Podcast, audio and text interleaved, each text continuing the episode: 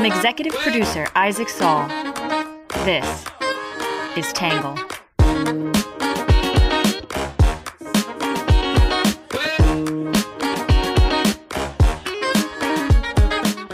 Good morning, good afternoon, and good evening, and welcome to the Tangle Podcast, the place we get views from across the political spectrum, some independent thinking, and a little bit of my take.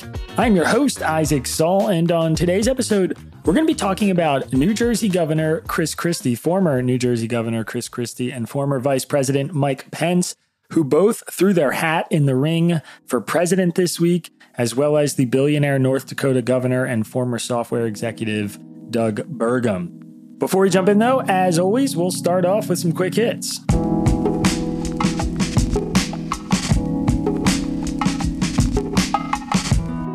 First up, federal prosecutors have informed former President Trump's lawyers that he is a target of their investigation into the handling of classified documents, a formality that typically comes before criminal charges.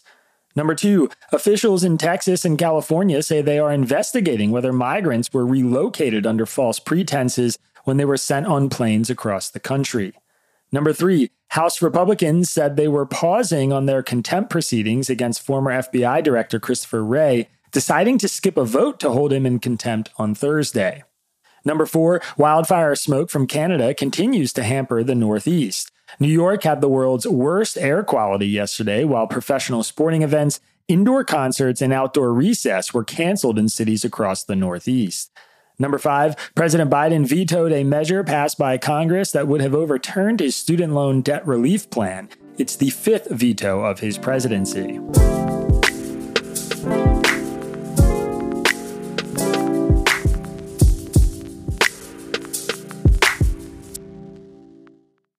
The race to the Republican nomination for president is picking up as a growing number of candidates jump into an already crowded field. Former New Jersey Governor Chris Christie filed his paperwork with the Federal Election Commission today, becoming the latest to launch his presidential bid. In The race for the White House, former Vice President Mike Pence is officially running, and today he wasted no time taking aim at his former boss, arguing that Donald Trump should never be president again. President Trump also demanded that I choose between him and the Constitution. Now, voters will be faced with the same choice. I chose the Constitution, and I always will. Donald Trump is a TV star. Nothing more, nothing less. If we put him back in the White House, the reruns will be worse than the original show was. This week, former Vice President Mike Pence and former New Jersey Governor Chris Christie each announced their plans to run for president. Both candidates will join a Republican primary race that now includes former President Donald Trump, Florida Governor Ron DeSantis, South Carolina Senator Tim Scott, former UN Ambassador Nikki Haley, entrepreneur Vivek Ramaswamy, and former Arkansas Governor Asa Hutchinson. Doug Burgum, the billionaire North Dakota governor and former software executive, also announced he was running for president on Wednesday. You can find our previous coverage of the 2024 race with a link in today's episode description. Today, we are going to focus on Christie and Pence announcing. Pence, who has also served as a House member and governor in Indiana, announced his campaign with a video on Wednesday saying that different times call for different leadership. Notably, Pence did not mention Trump a single time in the video, nor did he display any images of him with the former president. Today, our party and our country need a leader that will appeal, as Abraham Lincoln said, to the better angels of our nature, Pence said in the video. It'd be easy to stay on the sidelines, but that's not how I was raised. That's why today, before God and my family, I'm announcing I'm running for President of the United States. Pence then kicked it off by campaigning in Iowa, hoping to win the first caucus of the election cycle to gain momentum in the campaign. Pence highlighted cutting taxes, destroying ISIS, nominating conservative Supreme Court justices, and standing up to foes as accomplishments of the Trump administration. But he also criticized Trump, saying he, quote, demanded that I choose between him and the Constitution. He told supporters at the event that Trump had promised to govern as a conservative in 2016, but no longer makes those promises, instead, retreating from support for restrictions on abortion and failing to outline plans to address the country's spending issues. Christie, meanwhile, kicked off his campaign at a town hall event in New Hampshire with the most aggressive attacks on the former president yet from any other GOP candidate. Christie called Trump, quote, a bitter, angry man, described his time in office as a failure, and accused Trump and the Kushners of profiting off of the presidency through investment money acquired from the Saudi crown prince. The grift from this family is breathtaking, Christie said. It's breathtaking. Jared Kushner and Ivanka Kushner walked out of the White House and months later got $2 billion from the Saudis. It is the second time Christie has run for president. In 2016, he failed to get much traction with voters, and his record, including several scandals as governor of New Jersey, hampered his candidacy. Eventually, he endorsed Trump, which came at a time when Trump still needed to win over establishment Republicans. Currently, polling shows Christie is one of the least popular candidates in the Republican field. In order to even get on the debate stage with his fellow Republicans, Christie will need to get 40,000 unique donors. The New York Times, which attended his event, reported that the audience was primarily made up of independent voters, not Republicans, who had a strong dislike for Trump. Today, we're going to break down some reactions to the announcements from the left and the right, and then my take.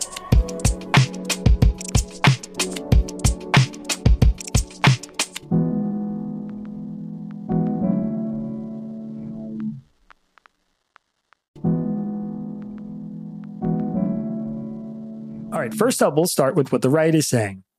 Many on the right are skeptical of Pence's and Christie's chances. Some argue they are simply running as Trump spoilers. Others support the candidates, especially Pence, and argue that his qualifications make him a viable option. In Town Hall, Byron York questioned Mike Pence's ill starred presidential run. On paper, has there ever been a more qualified candidate for president than Mike Pence? 12 years in the House of Representatives, four as governor of Indiana, and four as vice president of the United States. No president in at least the last 30 years has come to office with that kind of resume, he said. And yet, he is in a nearly impossible situation, both running on and running away from his record from 2017 to 2021. Pence touted his resume without once naming former President Trump. To call the moment odd would be an understatement, York wrote. Pence would not say the name of the president that everyone knew, and he could only praise the first three years of the administration in which he served and which ended disastrously. How is that a strong platform on which to run for president? In addition to not naming Trump, he faces attacks from him, along with low polling numbers. In any other time, Pence would be a natural presidential candidate. In today's historically weird political world, his candidacy is deeply troubled even as it begins. In PJ Media, Ben Bartee asked why a delusional Chris Christie joined the other 5,000 delusional GOP candidates. Chris Christie is joining seemingly thousands of other candidates who are never going to poll above 1%.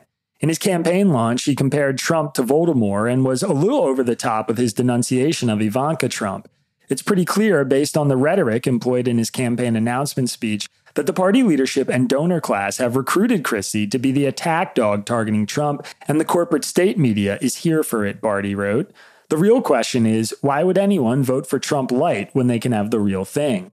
The reason Chris Christie is hopeless as a candidate isn't that he's currently polling at nothing. Trump started off that way in 2015. It's possible to build momentum over time, Bartee wrote. The reason Christie, Haley, Pence, et al. are destined to fail is that they're repeating boring, outdated GOP talking points from the Mitt Romney era. That is all over, but they can't let it go because their donors inform their talking points, not any kind of ideological core. National Review's editors, meanwhile, called Pence's decision a leap of faith. Pence is a good man, a solid conservative, and as qualified and prepared for the job as anyone in the field, including the current and former president. He undoubtedly would make a fine president, the editor said. Trump's harshest critics, especially those who place little value on conservative policy, blame Pence for not standing up more publicly against the president's worst impulses during their five year partnership. This is unfair. There is an important role for an inside man who offers his counsel only in private and does his best to steer the ship of the state. When Pence had to choose, he made the right call. Pence presents a particularly stark contrast with Florida Governor Ron DeSantis on how to strike the balance between state self government and the private free speech rights of business, the editor said. The party deserves a serious debate on this very question between two serious men. We would like to believe it is ready for one, but the presence of Trump in the field is likely to overshadow them. Fortunately, Pence is uniquely well situated to confront Trump over his failings. Nobody was more loyal, and nobody can match his moral standing. We hope that he says those things and lets the chips fall where they may.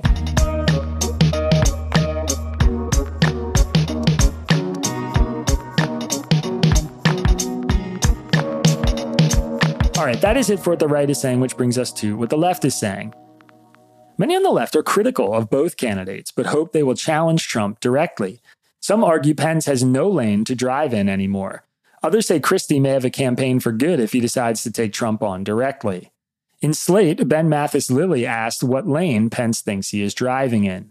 Why is he running? Well, because he wants to be president. That much has been clear since he accepted an invitation to be Donald Trump's running mate in 2016, despite his obvious incompatibility with Trump as a matter of both personal comportment and ideology. Among other things, Pence was a traditional family values guy and a national security hawk vis a vis figures like Vladimir Putin. Joining the Trump campaign was pretty obviously a case of careerism over principle. And when you're ambitious and you're the vice president, the next job you're probably looking for is the big one. Pence's record is extremely conservative, even by Republican standards. He criticized George H.W. Bush for signing civil rights legislation and raising taxes. He warned that a Medicare prescription drug benefit supported by the younger Bush ushered in socialized medicine. And his most high profile act as governor of Indiana was signing a bill intended to allow businesses to refuse service to gay customers.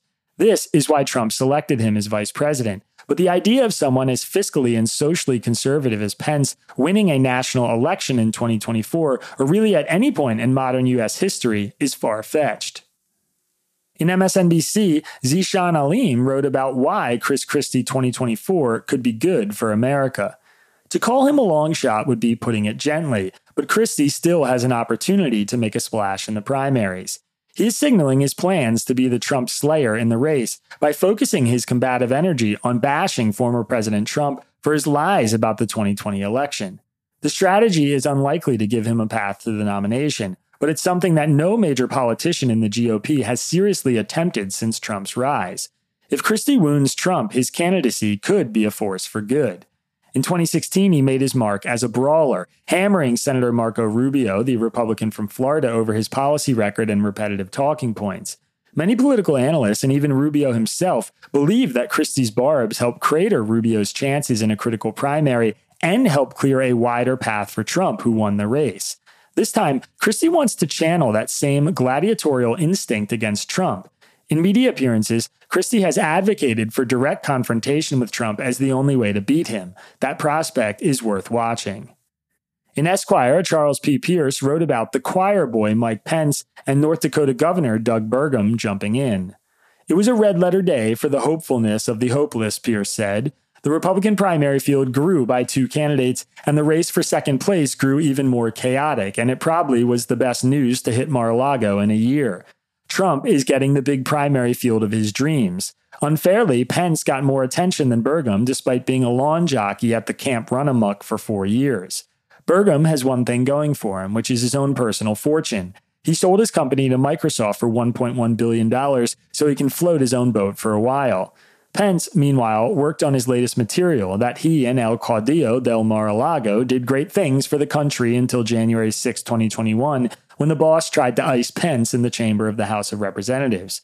Pence is going to run his entire campaign in this ungainly straddle of bragging about his time in the White House and distancing himself from Trump.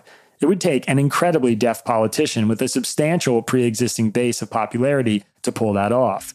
Be honest, does that sound like Mike Pence to you?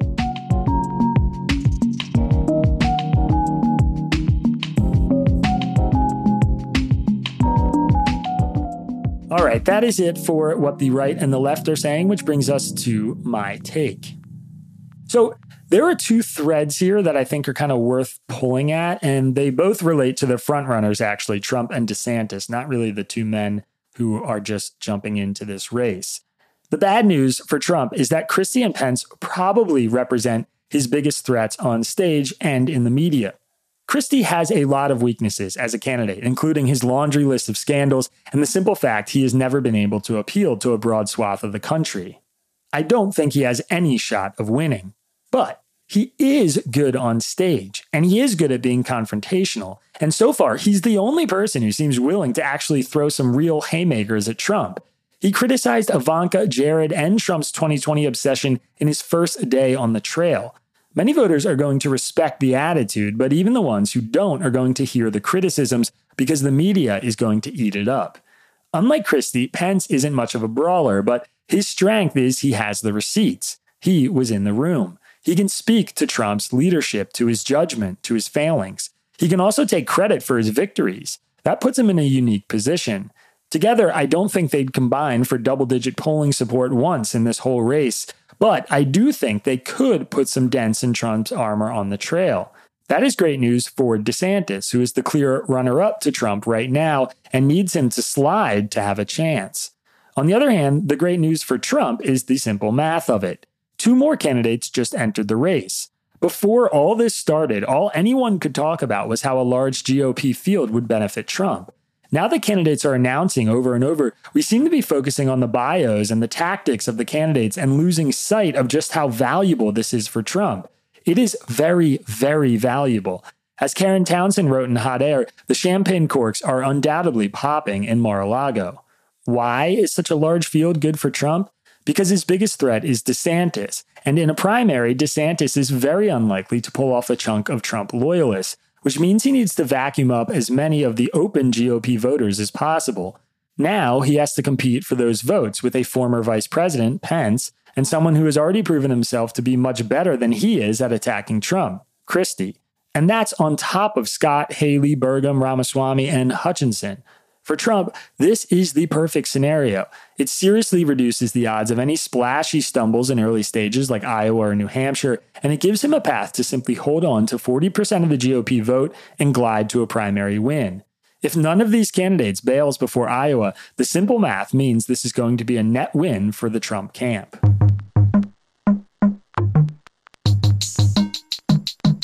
All right, that is it for my take. Before we jump into your questions answered, I want to give you a heads up. We have a fresh new YouTube video that just went live this morning. This is our first ever YouTube interview. I sat down with Michael Dorf and Neil Buchanan to discuss their argument that we should ignore and ultimately do away with the debt ceiling law. Dorf and Buchanan both come at this with a left of center view, but I thought they made some very compelling points for progressives and fiscal conservatives to support their position. You can watch the interview by going to our YouTube channel, which is Tangle News, or by clicking the link in today's episode description, or by finding the link in today's newsletter.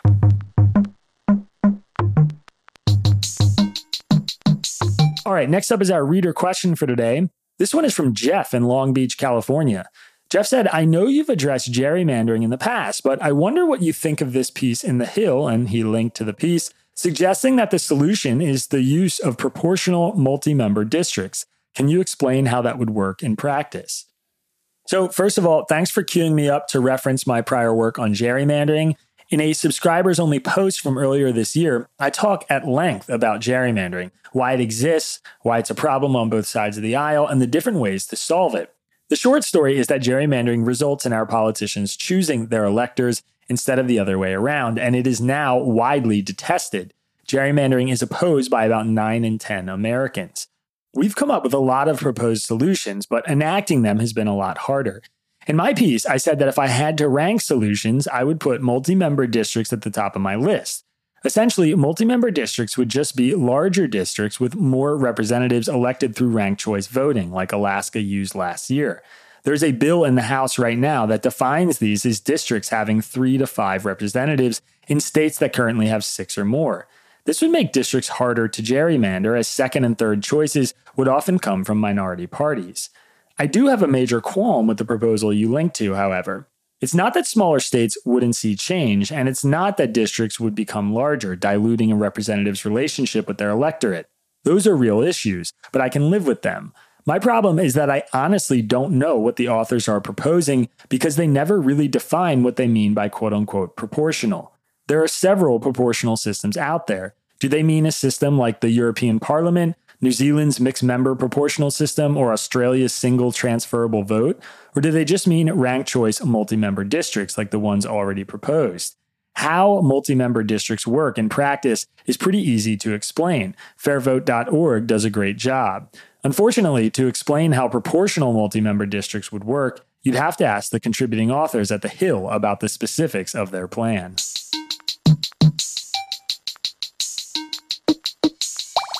All right, that is it for your questions answered, which brings us to our under the radar section. A prolific cybercrime gang believed to be based in Russia is attempting to blackmail BBC News, British Airways, and the beauty and pharmacy company Boots. The group has apparently gained access to the payroll data of over 100,000 staff members across three companies and several other firms. Now it has contacted the companies demanding a ransom to keep the data private. The hackers, who operate under the name Clop, purportedly found a way to break into the popular business software called MOVEit to access the data. BBC News has the story, and there's a link to it in today's episode description.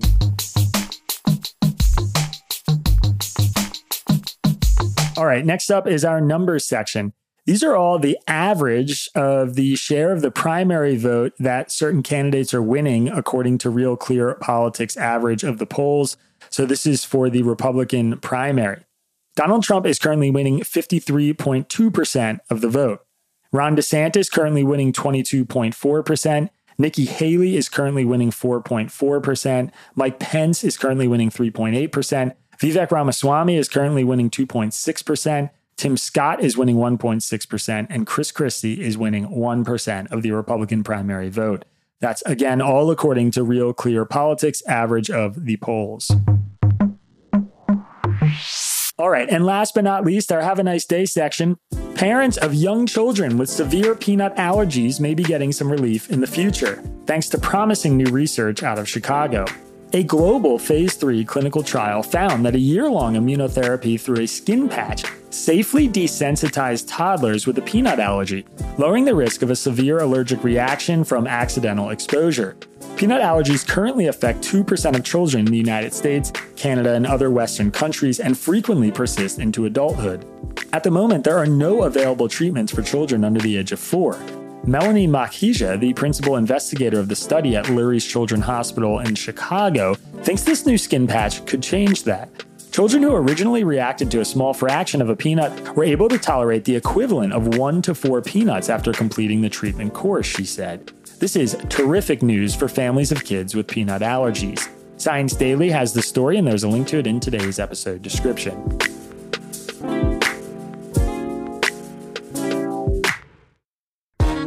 All right, everybody, that is it for today's podcast. Before we go, I don't know what you're doing right now. You're washing the dishes, you're driving, uh, maybe you're pretending to work.